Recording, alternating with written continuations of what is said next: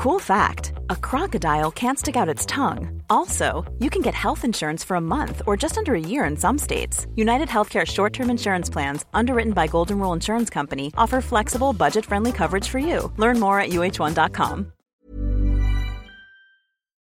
Across the U K, online, on D A B, and on your smart speaker. The Independent Republic of Mike Graham on Talk Radio.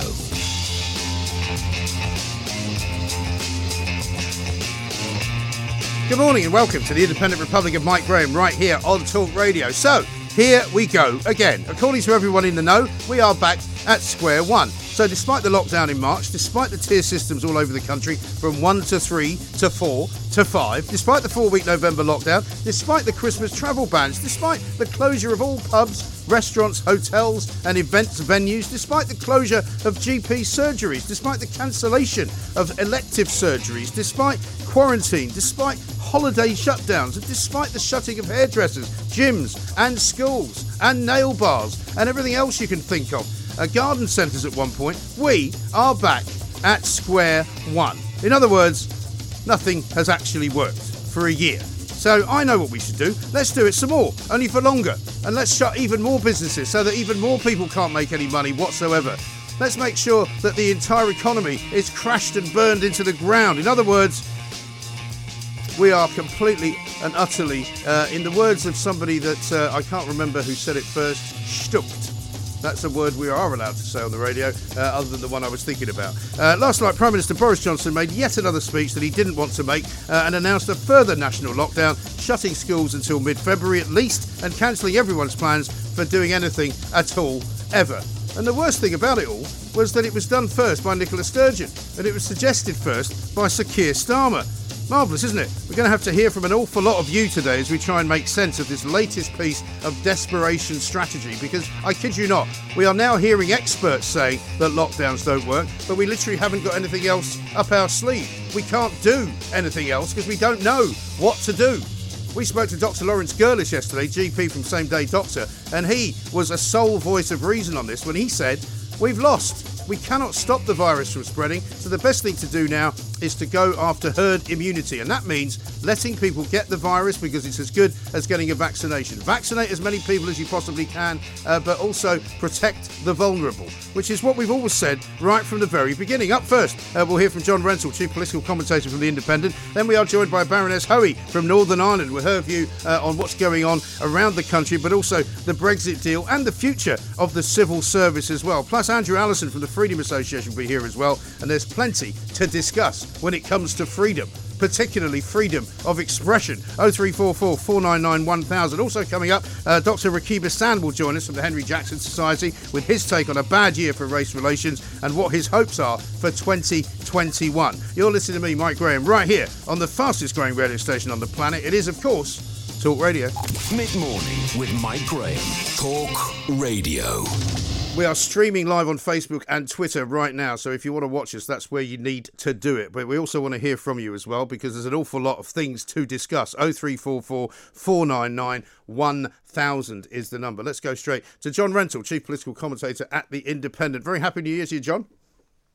Good morning, Mike. Happy New Year to you. Thank you very much indeed for joining us. It doesn't quite feel as if we're back in March, although a lot of the papers this morning are saying we are back at square one. I've taken the usual barometer uh, of public opinion uh, by asking what's going on out there, and I'm being told that there is plenty of loo roll in the supermarkets. Therefore, uh, I've de- I've deduced that we are not in quite such a bad place as we were then. Yeah, well, I think we uh, when we went into tier four in uh, London and the southeast, uh, I thought there might be another... Another spate of uh, panic buying, but I think everybody bought all the loo roll they could possibly need in March. Right. So uh, they're so they're still sc- living on squirreled away supplies. uh, so yeah, I mean, in many ways, uh, lockdown three is different from uh, lockdown two and from lockdown one, uh, and uh, it's responding to the new variant of, of coronavirus. I mean, that's that's what's changed. Uh, so uh, it's very difficult to see, as you as you said in your introduction, it's very just difficult difficult to see an alternative to the uh, the policy the Prime Minister's uh, announced yesterday. The only question is why he didn't do it earlier. Well, that's the trouble. You see, now it's starting to sound like Keir Starmer now, because that's the thing that Keir Starmer keeps saying until this week. For the first time, he actually asked for it before it happened, uh, rather than asking for it to have been done earlier when it did happen. But the bottom line surely is that if they've taken the view, as now an awful lot of very distinguished medical experts have done, and I was listening to quite a few of them on all sorts of radio stations this morning, they're all absolutely in agreement that the lockdowns haven't worked. Um, they they That's they, not true, they take no, they, no. T- they take different views of why they haven't worked. Well, no, because they clearly haven't worked, John. I mean, there's no point pretending they have worked, because they have not stopped the spread of the virus, which is what they well, were intended yeah, they, to do. They did. They, no, they reduced the spread of the virus at the time, uh, but they couldn't eliminate. I'm not it completely. sure that they did. I don't think you can say that with any accuracy. Well, you can't. You can't say that with, with certainty. That is true. Yeah, thank but, you. Uh, certainly, the first the first wave uh, did uh, did abate, uh, and we spent most of the summer with very low levels of the virus. Yeah. Uh, the second lockdown in November did coincide with a reduction in the uh, level of infections. Uh, whether that was cause and effect, you know, you can you can yes, argue. Yes, but in both cases, that. in but, both cases, there has been an argument to be made that the, the level of infections was already dropping before the lockdown began. Yes, uh, that is true, but it does look. I mean, it looks to me as if the as if both those lockdowns did have some some effect. I mean, or at least the changes of behaviour, possibly not not necessarily directly related to government measures, but the changes of behaviour certainly did uh, did reduce the spread.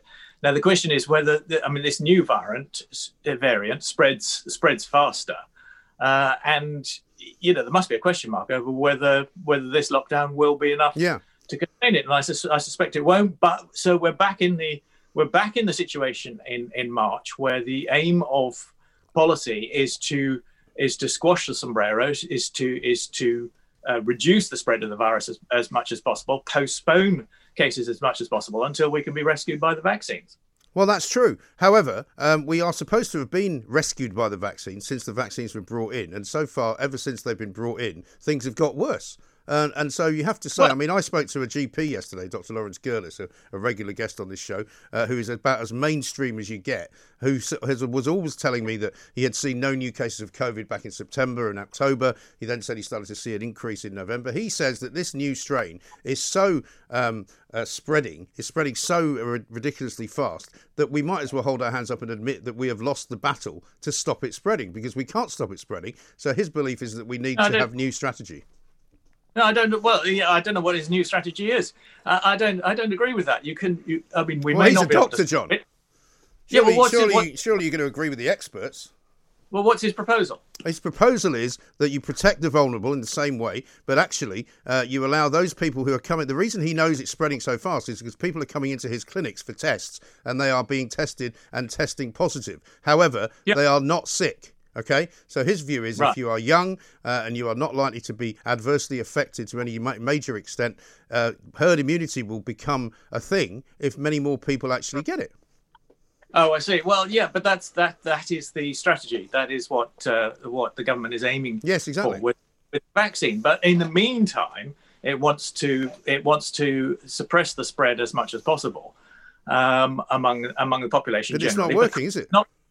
Well, it, it is. Well, you don't know what the alternative, what would, what would be happening if we hadn't got restrictions in place. Well, if you were talking um, in any, in any about anything else, John, you would accuse me of being an absolute lunatic. If on the one hand I said to you, we are suppressing the virus. Oh, but look, all the infection rates are going through the roof.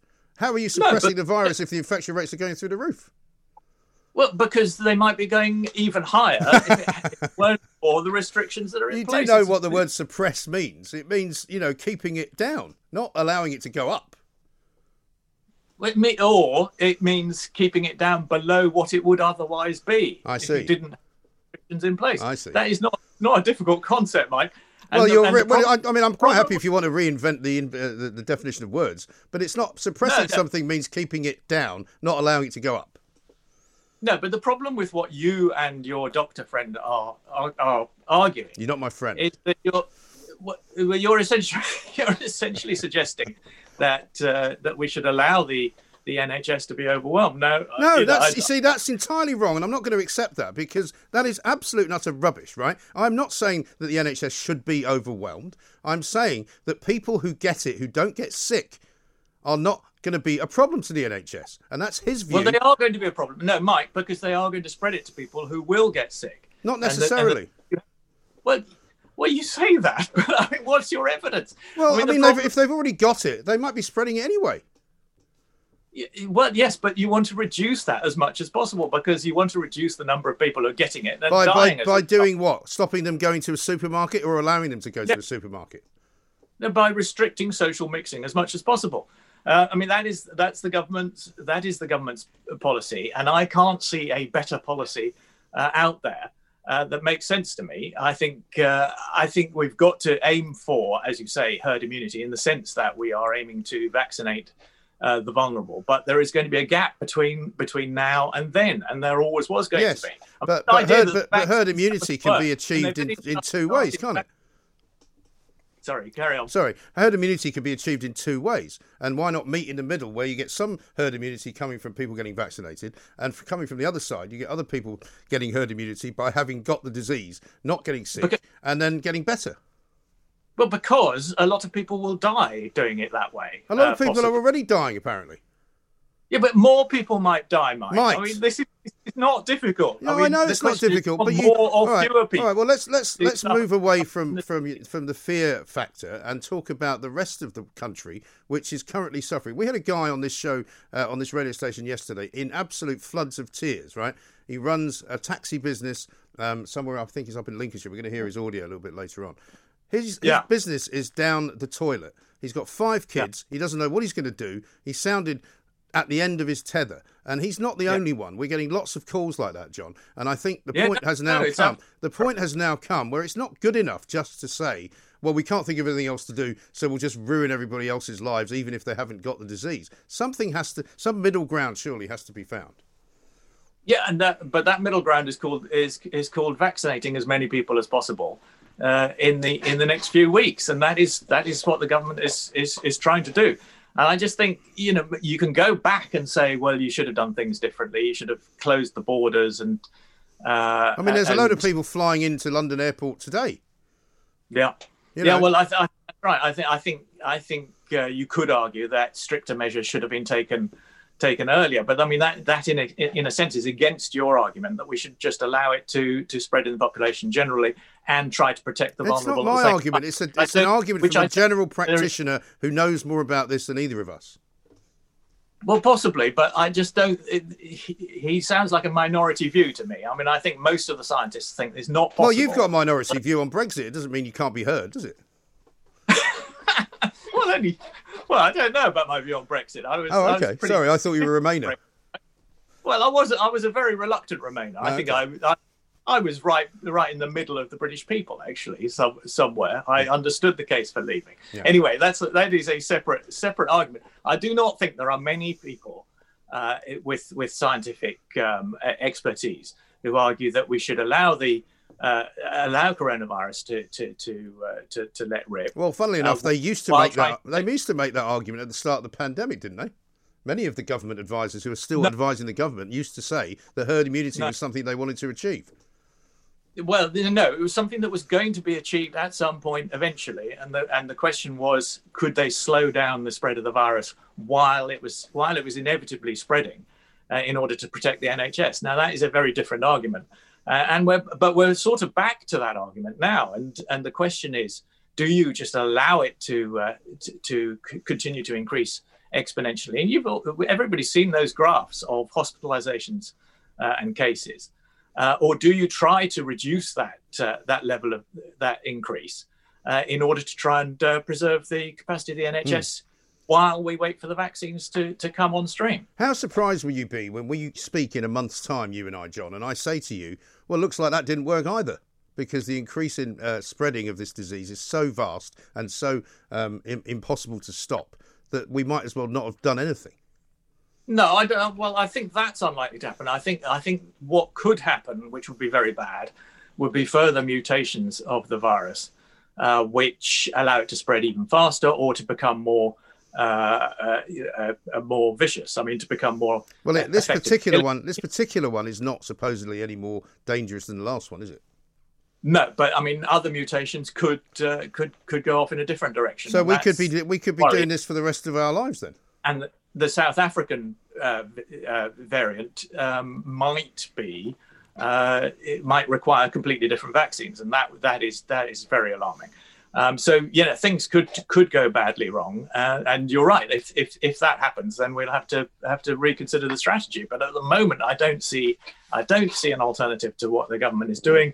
I can see lots of alternatives that could have been pursued over the past year, uh, but I'm not sure that people were arguing Uh, sufficiently credibly for them at the time. Well, yeah, exactly. And I think it's very clear to me that since, say, for example, July, when the weather was rather nice, more and more people were out and about than there ever have been in the last two months. And yet um, there's yeah. been a massive spike in the last two months, which didn't happen in July, which didn't happen yeah. in August, and which didn't really happen in September either. So there's clearly something else going on as well. It's not just about people mingling, because when people were mingling on Bournemouth Beach, and when people were mingling in B L M marches, and when people were mingling uh, in all sorts of pub and restaurant situations, this, the, the, the, the cases did not increase at all. Yeah, but I mean, I think there's a very there's, there's a difference between mingling outside and mingling Uh, in, indoors, and I think that's that's that's there's also there's also a big difference between N H S availability of beds in the winter time and in the summertime. And uh, as, as I'm sure you've seen uh, over the course of the last two three weeks, people have been uh, posting all kinds of uh, stories about the N H S in crisis, which has pretty much been every year that I can remember. Yeah. I think that's right, and I think that you know one of the one of the decisions that, that could be criticised is the failure to uh, to increase N H S capacity. Uh, well, they've decreased the... it as well, haven't they? Because of social distancing in the wards, they've actually got thirteen thousand fewer beds in the N H S in England than they had this time last year. Well, except that they, but yeah, but they've also built the, the Nightingales. I mean, yeah, I they're think, not using think, them though. Why are they not using them? Well, because staffing is the is is the constraint, and I think they haven't done enough to uh, to to deal with that. But I mean, I think to go back, I mean, to go back to your point about the summer and, and the fact that you know life return to some kind of normal for a period. Uh, that does underline to me the fact that we don't really understand how this how this no. disease works. No, and um, I think, and I think we've, we finally, as ever, as we always do, John, we finally landed upon a piece of shared and agreed um, uh, policy. But the bottom line surely is that now that we can admit that we don't understand it, is it really worth ruining so many businesses, ruining so many people's lives? Let's not forget, you know, the furlough scheme works for uh, a lot of people, but not for everyone. There are still three million well, people who haven't made any money whatsoever since last March. Freelancers, company directors uh, who don't get quali- don't get any qualifications. I couldn't agree more, and, and you know, I, I thought it was I thought it was wrong to have closed down schools um, uh, last year. I thought that was uh, that was a, that had a terrible effect on a whole generation uh, of uh, of children, and I think it's an absolute tragedy that we're having to do that do that again. But I do not see the. I mean, com, I mean, last year I think that was the wrong policy, but I mean, I just do not see an alternative to it now when you have the, the prospect of vaccines coming.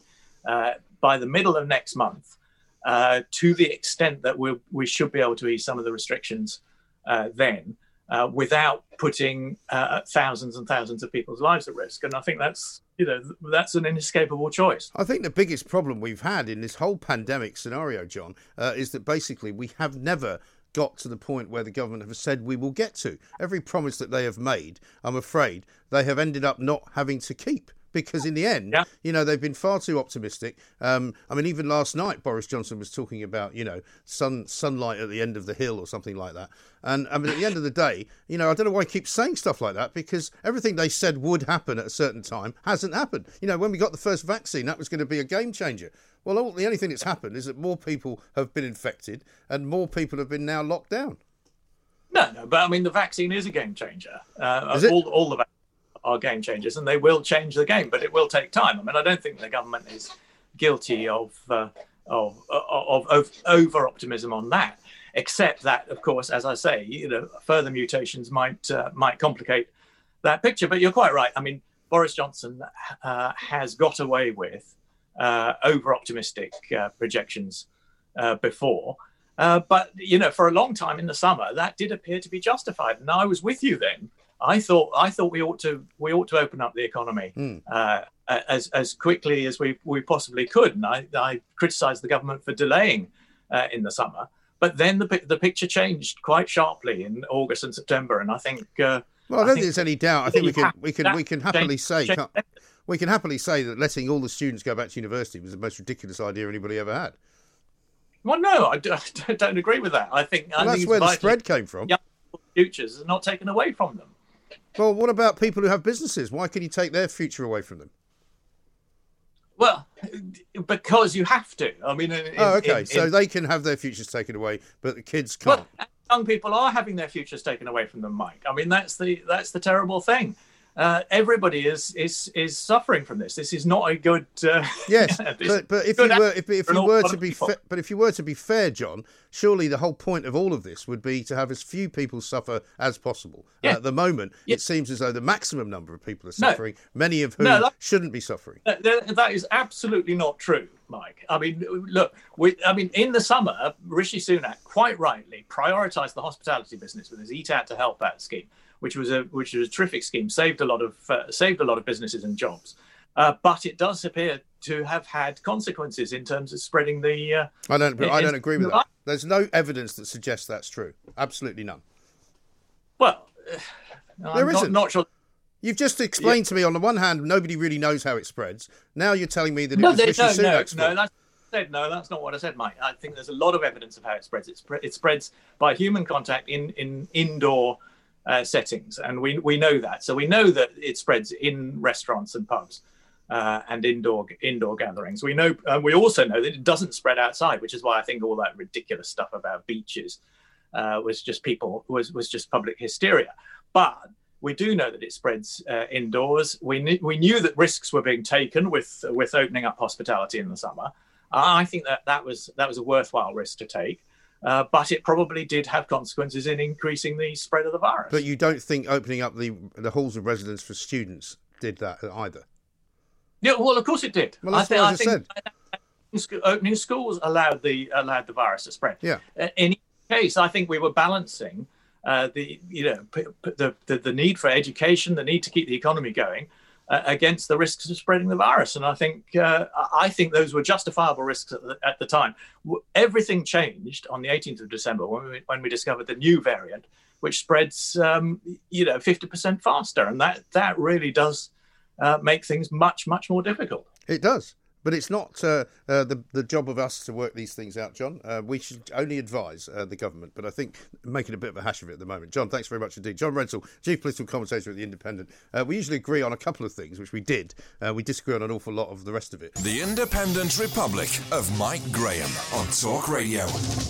Let's talk to Claire Bailey, though, independent retail expert, author of The Retail Champion. A very happy new year to you, Claire. And you, Mike. Thank you very much indeed. Um, I wanted to talk to you because you and I kind of have re- relatively regular conversations about how things are on the old high street. I mean, after mm-hmm. what happened be- just before Christmas, um, when we were expecting billions and billions of pounds to be spent, um, what actually happened? Did people spend the money that the, the shops needed them to spend, or is it all a bit uh, of a disaster? I think the latter, to be fair. Mm. I mean, people did spend, but in the main, they were very nervous. The news was breaking about a strain that was much more uh, prevalent. People were being moved into this new tier four. And I think that led to a level of nervousness within consumers. The footfall data is still coming through, but tier four locations were seventy percent down on the previous year, according to some early stats I've seen from Springboard research. Yeah. And that, of course, impacts spending, because particularly with the sales, it's often a lot of impulse. You see something you like and it's discounted and you buy it. You don't right. go looking for it on purpose.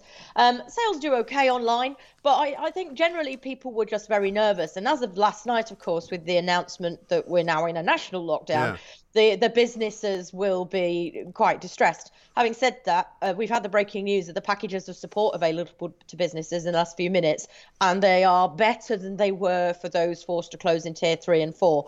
So hopefully that should give some comfort to retail, hospitality and leisure. Yeah, we were expecting something from Rishi Sunak. So so mm. is that reasonably something that, that, that will help people, what, until the end of April or something?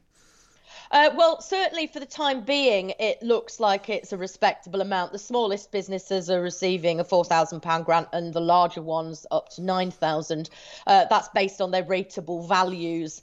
And um, that covers retail, hospitality and leisure, and all those are forced to close. Those who remain open, of course, aren't getting anything, but then they're allowed to trade. And uh, I think that uh, I met a number of businesses in Tier three and in Tier four who felt that um, they were grateful in a way to have moved from three to four because they were losing that much money mm. by being open, but by seeing so few customers who were reluctant to spend, that to get the closed grant, even though for smaller businesses it was only thirteen hundred pounds or so a month, Uh, they were better off than opening for business, which was quite a sad situation, really. Yes, I know. I spoke to publicans who had a similar kind of experience, mm. who were in Tier two, who were allowed to have people yeah. in, but they could only come when one at a time or something. So they were like, we'd yeah, rather be, we'd ra- yeah, we'd and, rather be yeah. in Tier three, uh, where we can actually money. just shut and get the money. That's right. Yeah. But I mean, as far as the kind of uh, closures that are going to happen now, since yesterday's announcement by Boris mm. Johnson, I mean, I was struggling last night to work out what it was that was actually going to be different, because non-essential shops were already shut anyway in, in, in most places, tier I suppose. Four, yeah. um, I, and I, and I, I guess selfishly, because I'm in Tier four, I just assume everybody else is.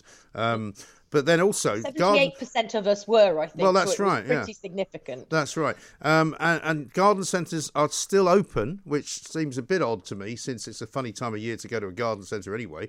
Um, but they can obviously sell... I mean, there's a garden centre near me, uh, which sells all manner of stuff. I mean, they sell a bit of food, they've got a cafe, Mm. Uh, they sell boots, they sell, you know, plates, they sell all kinds of stuff. Well, this was the big argument, and we had some wranglings about this before. I think Wales took the lead with supermarkets to actually cordon off whole aisles that sold what might be classified as non-essential, so that those businesses, for example, if you were just a small independent electrical business, mm. but your local Tesco's or whoever was selling kettles and toasters, but you're not allowed to, that seems unfair. Yeah. So I know that in Wales there was a lot of a, a sort of a, a, a movement to cut off the aisles in supermarkets where these things were being sold. So garden centres have always been something that causes a lot of contention, as they do sell things like candles and gifts and right. all sorts of other things. And small businesses are told you can't open, but they can, and they can sell these products. So I think it's one of those that falls between the cracks, unfortunately. But you mentioned what's different to Tier four. For the businesses, not much. Mm. But then obviously we're adding to the fact that people are being told to stay at home and that the schools are closed. For, for Tier four, it's only a small difference to us. The, the shops can still do click and collect, which is a difference to the March lockdown, and a benefit to them in many respects, as long as they can offer it securely.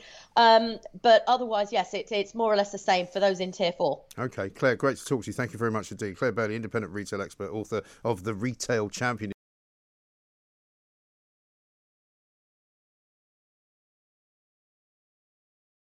Mid-morning with Mike Graham. Talk radio. Let us say, first of all, a very good morning and a happy new year to Dr Rakib Ehsan. Rakib, a very good morning to you. Morning, Mike, and a happy new year to you too. Thank you very much indeed. Nice to see you. Uh, great to have you back on the show. We're looking forward to twenty twenty-one being slightly better than twenty twenty, if we could possibly make it so. Uh, you've written a couple of really interesting pieces uh, over the last couple of weeks. One for The Telegraph about, you know, how race relations was really damaged over the course of last year. Um, tell us why uh, you think that was the case, and, and tell us what you think we need to do to improve things this year. Well, I think that twenty twenty, Mike, we saw the wave of Black Lives Matter demonstrations, which commanded support across uh, various spheres of British life, ranging from politics to sport. But there was a recent poll conducted by Opinium, which showed that fifty-five percent of the British public believed that uh, the Black Lives Matter movement had heightened racial tensions. And uh, the pieces that you've uh, mentioned there, I discussed that concepts such as white privilege, while they may have gained prop- uh, popularity in certain circles, uh, they're deeply unhelpful if we are hoping to make improvements in terms of race relations in the U K. Mm, exactly right, because, you know, words like white privilege started to get bandied about, didn't they? And we saw uh, in all kinds of settings, from academia uh, to media to uh, just in- individual organisations saying that, you know, they were going to have to improve their diversity, which is no bad thing. I think most of us would agree that that's a worthy kind of aim to have. But to tell people who are white that somehow uh, they are more privileged than everybody else, no matter where they come from, no matter what their background is, it's just simply wrong, isn't it? Well, I'd make the point that all too often white privilege is being presented as fact by an admittedly small but also influential uh, clique, you could say, of culturally liberal activists, which span various spheres of British life. but I consider it, Mike, to be a pseudo-intellectual theory. Uh, if truth be told, I look at cases, for example, when we're looking at uh, certain cases of systematic, large-scale child sexual abuse, mm. where you had police officials prioritizing racial sensitivities over justice and public safety, cases which involved white British girls and non-white men, then you have to question the usefulness of white privilege when it comes to interpreting uh, those kind of issues in modern-day Britain. And when we look at these white, in, uh, r- rather woke intersectional frameworks where being a white male is considered to be a position of hyper-privilege, but when you look at their educational outcomes, you see that white working class boys are falling some way behind, mm. um, especially in areas where the education system is fundamentally under-resourced and crumbling. Yes. So I question the usefulness of white privilege when you look at those kind of issues. Well, quite. Ben Bradley M P's been very good on this. He's talked a lot about it, uh, both on uh, uh, in Parliament, and also he's written pieces for newspapers about it as well. And I mean, you're, you're uh, I don't think it's, it's, it's giving anything away to say that you're uh, living in a certain part of, of Of this country, which is known for uh, a mixed race, coll- you know, sort of um, collection of people in, in a community, but also quite sure. a big white working class base. And you'd have to say that the white working class people who come from where you live um, have not got great prospects for the future uh, in terms of what jobs they can get, in terms of uh, their social mobility, you know. Um, and you might argue that in, in your community, um, they're actually the worst off. Well, Mike, I, I really make the point that we have post-industrial coastal communities which are predominantly white. They're, they've suffered decades of economic decline and cultural exclusion as well. And when when when we're looking at, you know, I, I think the main problem here when we're looking at contemporary uh, debates surrounding equality, I almost feel that, you know, that race is overemphasized. That racial identity, sexual identity, this is given a disproportionate amount of attention. Mm. When in reality, when we look at the crucial factors, important influences on life chances, uh, one's chances of progressing in life, uh, things such as, for example, belonging to a stable family unit, uh, being part of a supportive local community, things which I feel have actually been eroded in the white British mainstream, but which are firmly embedded in successful ethnic minority groups such as British Indians. Th- th- these these kind of uh, th- these kind of factors are almost seen as unfashionable, Mike. Mm. Talking about the value of a stable family unit is seen as old-fashioned and reactionary, and I think that's really holding back the equality debate in our country. Yes, and we've also had the other famous word that kind of, I suppose, popped up in uh, twenty twenty, which was misappropriation, cultural misappropriation. We saw it probably more in America than we did here, but there was a bit of it here as well. What do you make of all of that? And has it sort of slightly gone away a little bit now? Well, I, I think for me, Mike, it won't come as any surprise to you. I just think it's a complete distraction.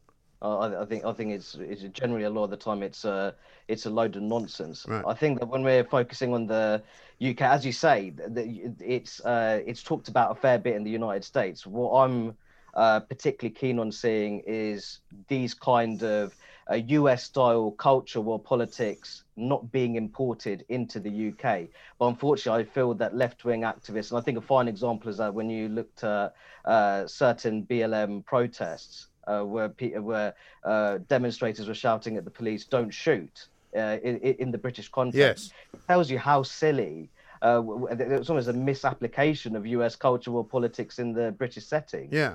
No, I mean, as I said, I think if, if the end of the twenty twenty twelve months uh, resulted in a lot of um, young um, men and women from ethnic minorities getting better placements in work situations, getting better education opportunities, then I'm all for that. I think everybody would be.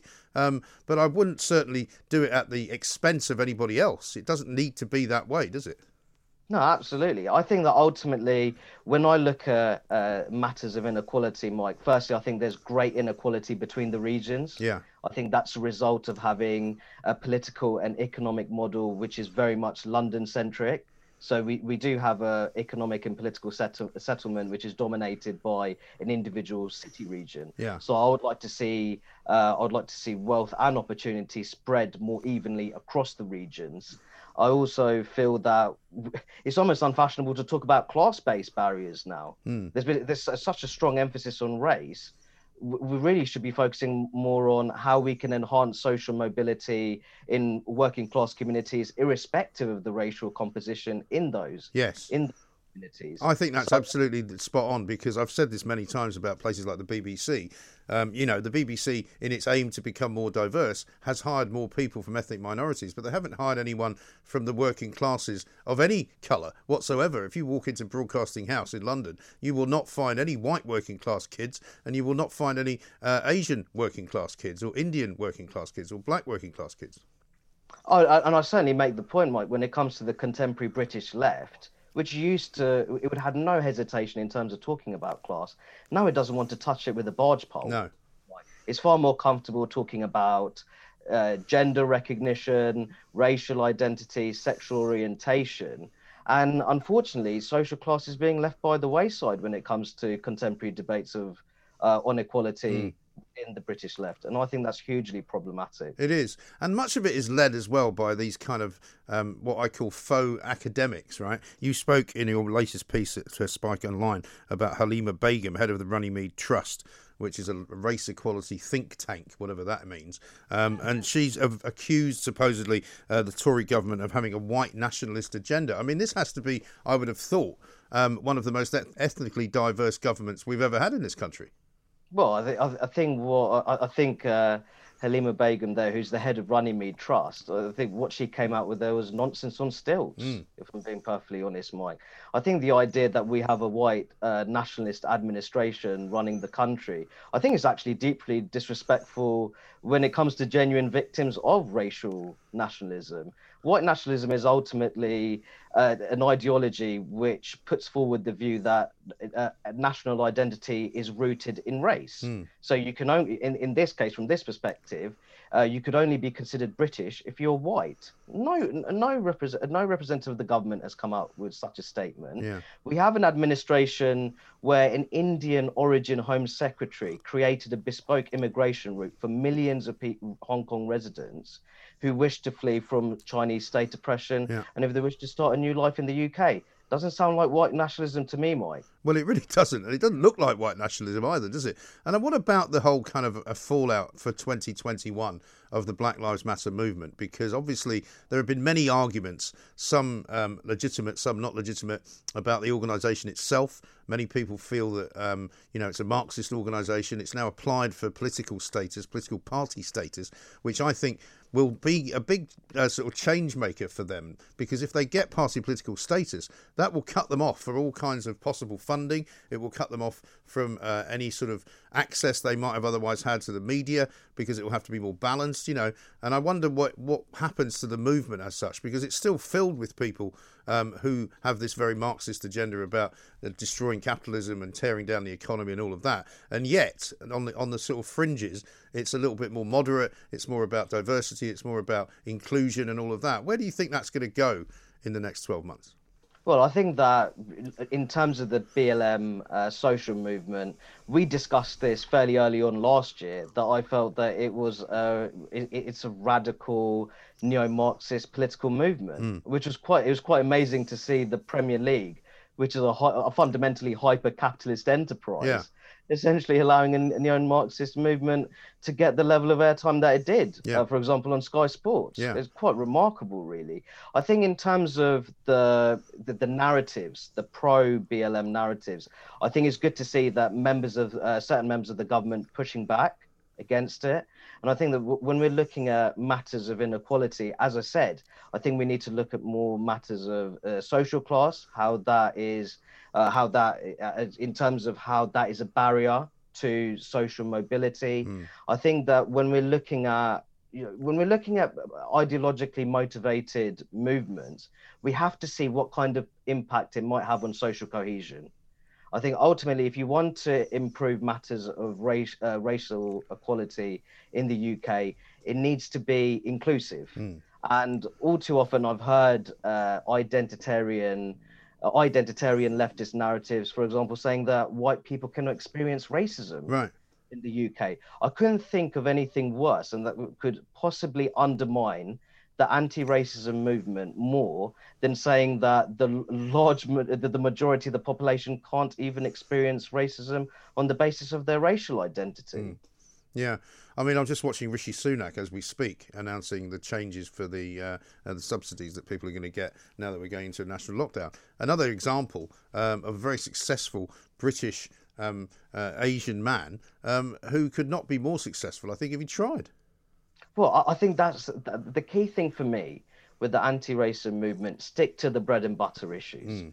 There's labour market discrimination faced by ethnic minorities. Let's combat that uh, it, in terms of creating a more responsive uh, national health service to the diversity of public health needs we have in modern day Britain. For uh, maybe when it comes to ethnic minority communities, especially younger people, how we can, for example, boost their level of uh, political trust, the level of trust in political institutions. But uh, what I, well, the problem I have with movements such as B L M, Mike, they don't even want to discuss that. They're not interested in discussing labour market discrimination because they fundamentally want to overthrow the entire capitalist system. Yeah. So I think I think and I think the one thing I would say when it comes to um, anti-racism activists, stick to the bread and butter and don't get distracted. And uh, crucially, try and build coalitions. Try and uh, hear people's points of view as opposed to automatically going to go-to terms such as racist mm. whenever you hear something that you might not like on matters of equality. Sure. And finally, uh, Dr Rakib, you've spoken to me a lot about uh, Brexit in the past and how Brexit is not simil- simply a, uh, a sort of a, a holding pen for white racist people who want to leave the European Union. An awful lot of minority ethnic people voted for Brexit. Uh, are they happy with uh, the deal that has come across the table? Well, Mike, I would never possibly think that I could speak for every single non-white uh, Brexiteer in the U K. Certainly not. Uh, certainly go against that kind of identity politics. What I would say, though, I think is I, I still think it's a problem that you have uh, certain members of the pro-Remain movement, or was it pro-Rejoin, Mike? Whatever now, it is now, yeah. Uh, whatever it is, still continuing to portray Brexit as some sort of white nostalgic exercise. Yeah. When you had places such as my hometown of Luton, Slough, uh, Bradford, Hillingdon, Austerley and Spring Grove in Hounslow, uh, with, with, with notable South Asian populations, all, all of these areas delivered Leave votes mm. back in June two thousand sixteen. And I, I really, I, I think it's a crying shame that people keep on trying to frame Brexit as a white nationalist uh, enterprise, mm. uh, or white nationalist enterprise, you could say, when really it's anything but. Right, absolutely. Dr Rakib Ehsan, as ever, great to talk to you. Thanks very much indeed. He's from the Henry Jackson Society, the Centre on Radicalisation and Terrorism. Mid-morning with Mike Graham. Talk Radio. Time to say a very good afternoon, a very happy new year uh, to Baroness Hoey. Kate, very good afternoon to you. Good afternoon. Happy New Year to, to you. And I loved your tie yesterday. I thought you'd appreciate that. I mean, many people did, funnily enough. And it, you don't get very many um, opportunities to wear the old Union Jack tie. So I, I just thought it would be very nice. Now, it looks to me as if you're uh, in a very splendid spot there uh, over in, uh, in Rathlin in Ireland. Well, I'm, an, I'm on Rathlin Island, so it's very easy to socially distance here. Uh, I think the only the only thing that you have to keep wary of are the local hares. Um, keep well away from them. Are they, they quite large?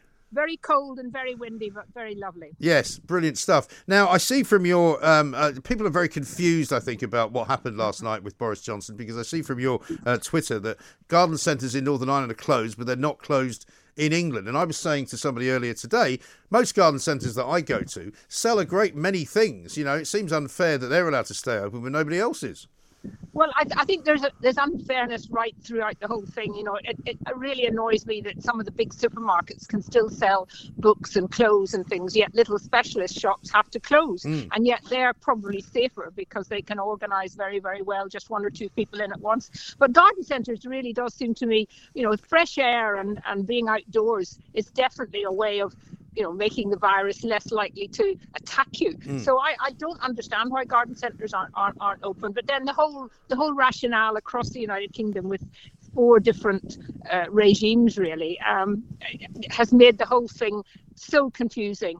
And I think that's helped to make the message, you know, of staying at home and all the things that went on early on very, very much more difficult because every part of the United Kingdom is different. And I think that's that's not been helpful. No. Well, you guys in Northern Ireland have been in a pretty fierce lockdown really for quite a long time, haven't you?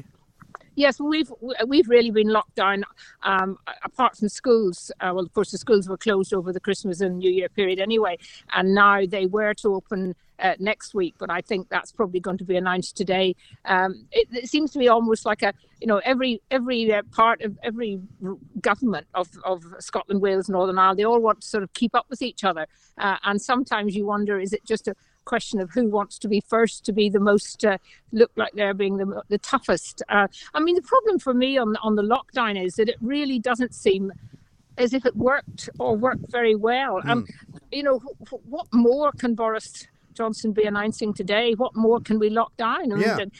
There was that little tweet of somebody walking along covered in a, you know, a, a tent with yes. on the on the side with a little hole saying, um, you know, tier five. Mm. So are we are we going to just keep trying to flatten the curve by flattening the whole country? And that's, well, that's right. I mean, I thought that, I must admit, I, I thought that yesterday, Kate, when, when you saw uh, Nicola Sturgeon coming out and, and, as you say, jumping the gun to make sure that she got her lockdown in first, I thought to myself, and I know that for some people it, they weren't in tier four, but for those of us who were, seventy-eight percent of the country in tier four, you know, he can't really lock much else down. I mean, all he's really done is shut the schools, um, yeah. but the rest of it hasn't really changed.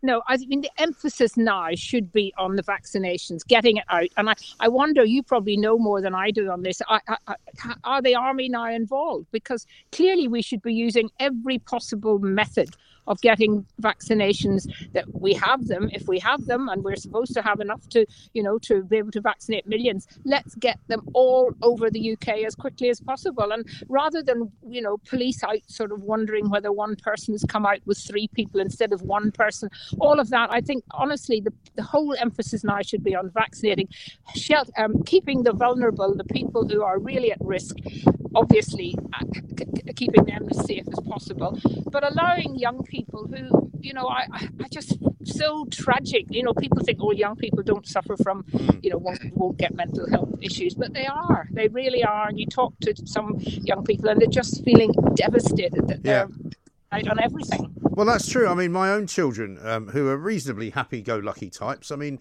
you know, in fact, the younger one, who's about to turn fourteen, is not that upset that he can't actually go to school, bizarrely. Um, but he does miss his friends. And I mean, you know, it's one thing to say you can't go to school, but it's another thing entirely to say, and you also can't meet anyone. You know, yeah. uh, my older one wants to, is at the age now where he sort of quite often goes up into the town and hangs out with his mates. He can't even do that.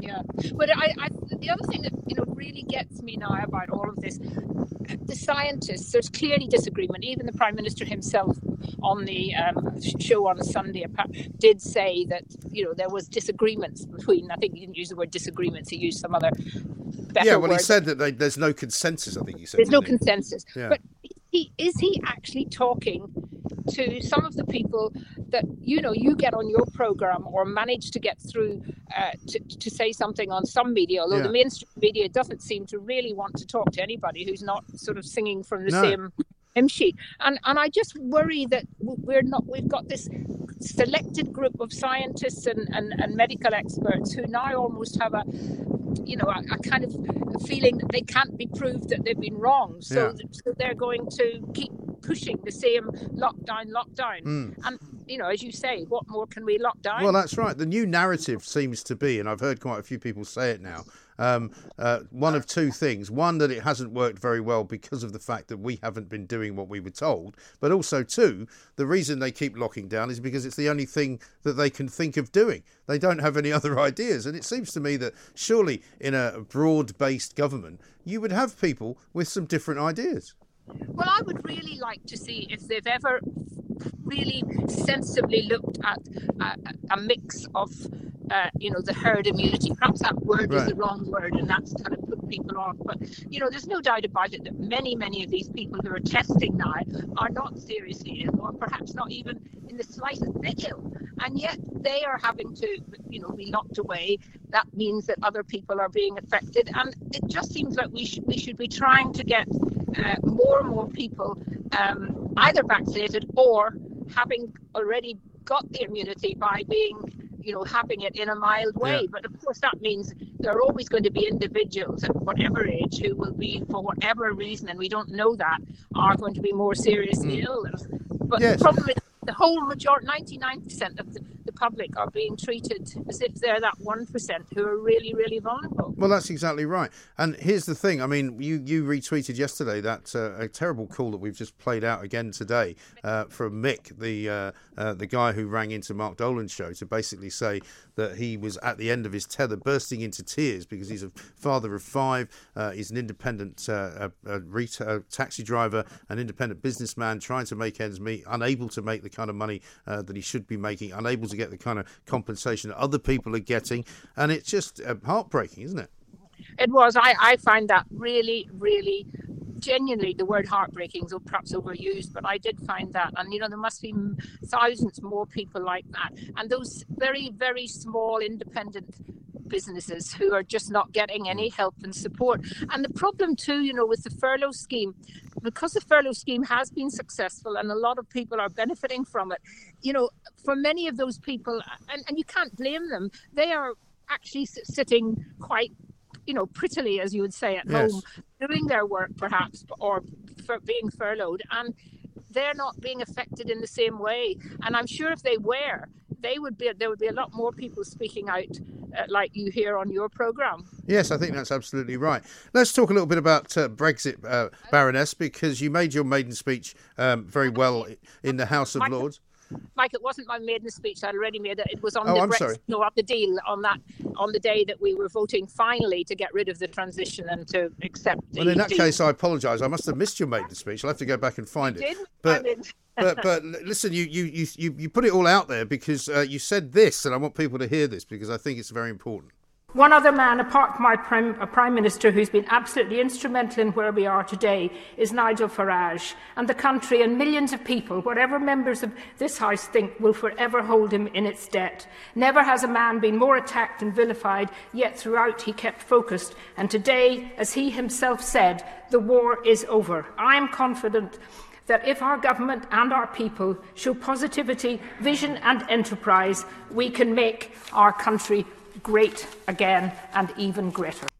It's absolutely true. And I think, um, you know, I don't know whether you got any flack for that, because I think poor old Nigel gets terribly badly treated by most of the media and by an awful lot of people in this country um, who don't realise how important he was to this entire process. Oh, we would definitely not have ever had a referendum or got out of the European Union without uh, both Nigel and, and Boris. But Nigel took the flak, which Boris didn't.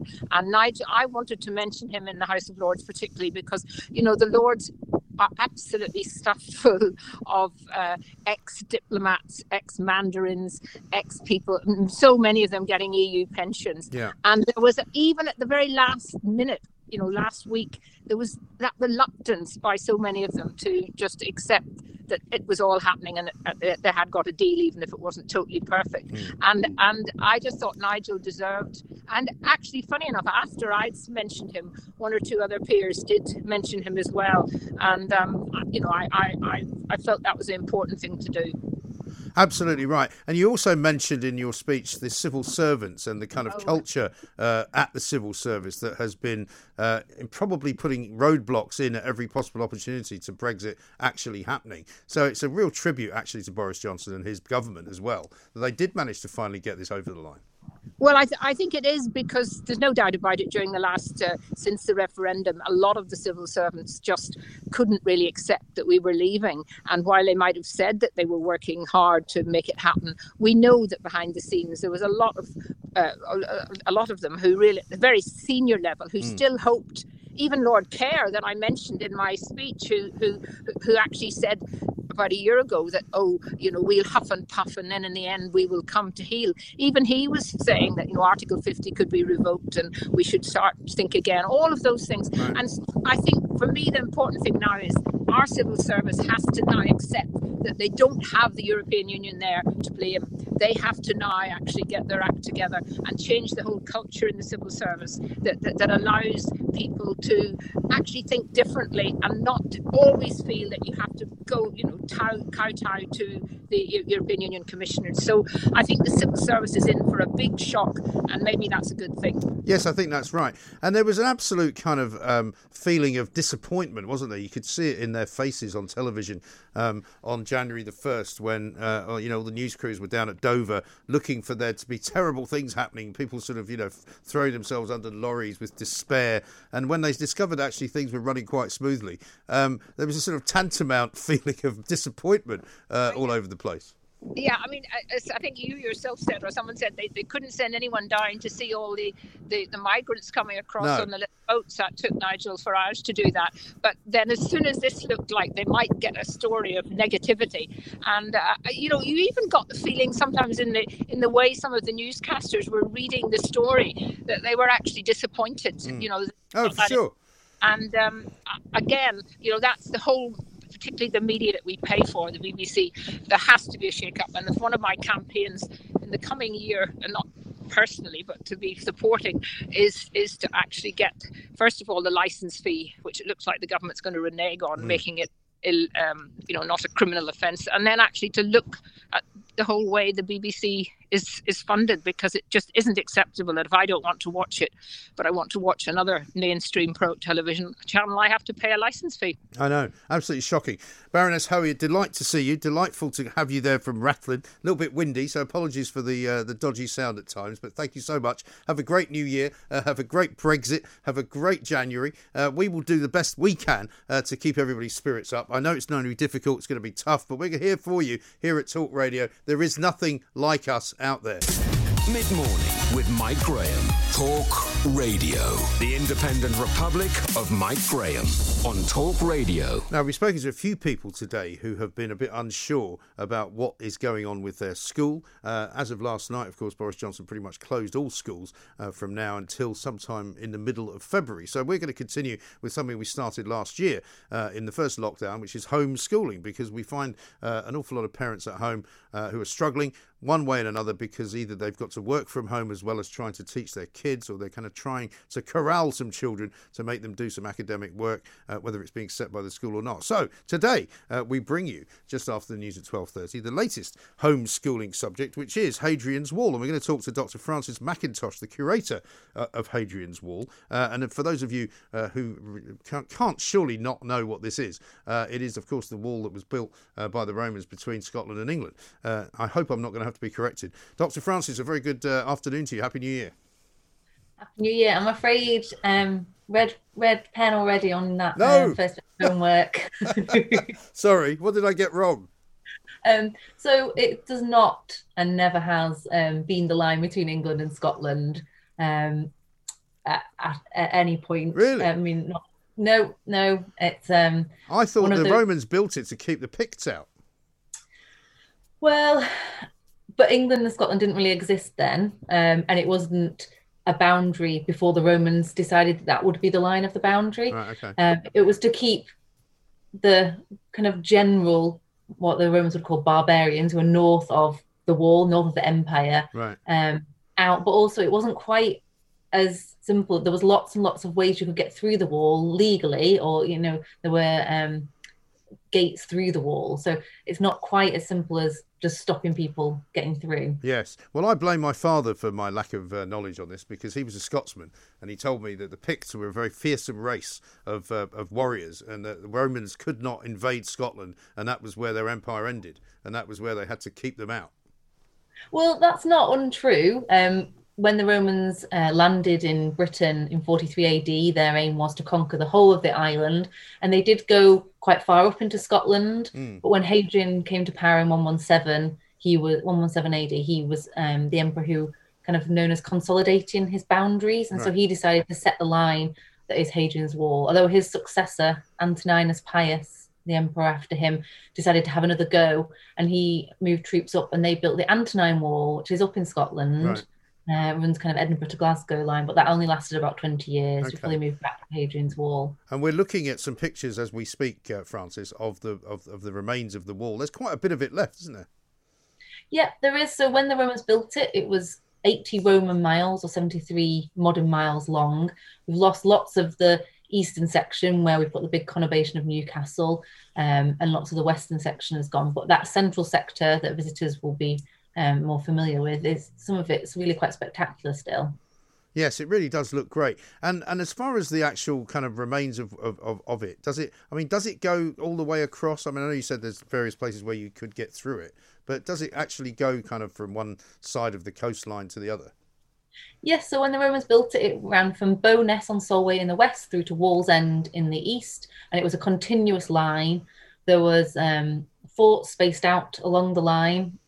Um, there were lots of different types of plans. When the Romans first set off, it's quite like a modern construction plan now. They said, we'll build a wall and it will have a mile castle every Roman mile. And then in between each mile castle, there'll be two turrets. So every third of the mile, there was something. Mm. And at every mile castle, so there's eighty-one mile castles, there was a gate to get through. Um, and after a few years, the plan changed and they put forts onto the wall. Right. Um, sometimes on top of where they'd already drawn, put foundations of mile castles. So you can imagine the soldiers building the wall, cursing those up high, yes. Changing the plans. Yes, I'm sure. And I mean, it's quite a, a, a structure, isn't it? So where did they get all the material from? Was it all locally kind of quarried? That's right. So moving material is one of the most costly um, kind of aspects of a job, and particularly when you're building in stone, which eventually the whole wall was built in stone, but at least half of it was always originally planned to be built in stone. Mm. And that was quarried from as locally as possible. So Um, we've got evidence for Roman quarries um, dotted all along Hadrian's Wall, um, and some recent work found um, at the Rock of Gelt, the written Rock of Gelt, found lots and lots more Roman inscriptions on quarries. So mm. they found it as close to the wall as possible. And how long did it take to construct? They started about one twenty-two A D. That's when the kind of written sources say Hadrian came to visit. And it took at least six years to build the wall, but they were still making modifications when Hadrian died in one thirty-eight, so that's right. sixteen years. Mm. So it's a huge undertaking. And your job as a curator up there, what, what does that involve? I'm looking at your website, um, and it's obviously a visiting a visitor's attraction, but not at the moment, I would be guessing. No, so I'm a collections curator and I look after um, the collections and the sites that English Heritage manages. So all the things you'll see in the museum. So I look after the objects are on display in the museum, but also in our store, and help um, kind of tell stories of the site through the objects. Right. I do, you know, a lot of the stuff that's on the website that you'll find. There's lots of lovely articles. We've had objects three D scanned so people can see them in detail. So all sorts of things that people can still find out about the collections even while we're closed. Yes, and there's lots of sort of artwork involved in it as well, isn't there? Oh, yeah, we've got some beautiful sculpture on the wall. Um, Chester's Museum and the Clayton Collection has got um, sculpture from all sorts of different deities and gods and goddesses. And then we have beautiful jewellery, um, really ornate uh, examples of metalworking, whether that's in silver or gold or copper alloy and enamel. So it was not just all about soldiers and the kind of the mucky job of mm. um, defending an empire. There was whole communities living up on the wall, um, using pottery, decorating their houses and themselves with beautiful things. Right. And people talk about the Roman Empire sort of dissolving because they spread out maybe a little bit too far from home, and they'd started to get attacked in their home of Rome in, in a way. And so Hadrian's Wall probably was, I'm assuming, more at the end of the Roman Empire than it, than it was anything. Um, also, the Roman Empire kind of, you know, spread obviously massively. Hadrian's Wall was the northwestern frontier right. of the empire, um, and started about one twenty-two A D, and officially Roman Britain ceased to be part of the empire in four ten A D, but we know it's not quite as simple as that, and that the forts were occupied for a bit longer than that, and it was more of a gradual decline. Yeah. And as far as um, walking along it, can you actually walk along it? Is it is it okay to do that? So we um, advise people not to walk on the top of the wall other than at one small section, because that Um, really can damage the wall. But there is actually a path that runs from um, one end to the other, entire uh, length alongside the wall, and it's the Hadrian's Wall National Trail, and it's a really lovely uh, long distance walk that lots of people do, obviously in normal circumstances. Okay. And you haven't been contacted by any mad Scottish nationalists who want to build it up higher, have you? Um, no, there were obviously some... That's obviously when... a joke question. Yeah, when Scottish referendum came around, you know, you do get people making statements, but no, we're definitely not anywhere near the Scottish border. There's right. people, I'm down, you know, Um, Newcastle's a long way from the Scottish border. Mm. It really oh. is.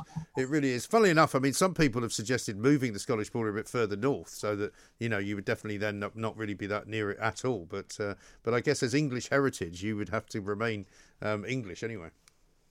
Yes, we look after, you know, four hundred plus sites all across England, not just, you know, Hadrian's right. Wall. And just, I mean, just as an aside, I know this is not really um, any of my business, but I mean, if you, if you aren't allowed to, to have people visit because of the restrictions, does that does that harm you financially? Yeah, the you know, COVID pandemic has been a huge challenge for us, as it has all the heritage organisations. We've had to um, really look at our business model. Mm. We lots of our staff went on furlough, but we had a very good, um, you know, brilliant social media team who kept our presence up, and we're now planning. And all of our um, teams are back, and we're planning for when we can reopen. Um, and, you know, fingers crossed again that the vaccine comes through and we can reopen yeah. and welcome visitors back again. Well, hopefully when it gets a bit warmer, perhaps, as well, because it'll be a bit chilly on Hadrian's Wall at the moment, I would imagine. It is rather chilly today. There's some, um, you know, spectacular views, which yes. is a shame for people to miss. But no, we had a brilliant summer, and we were really pleased that people could come back over the summer mm.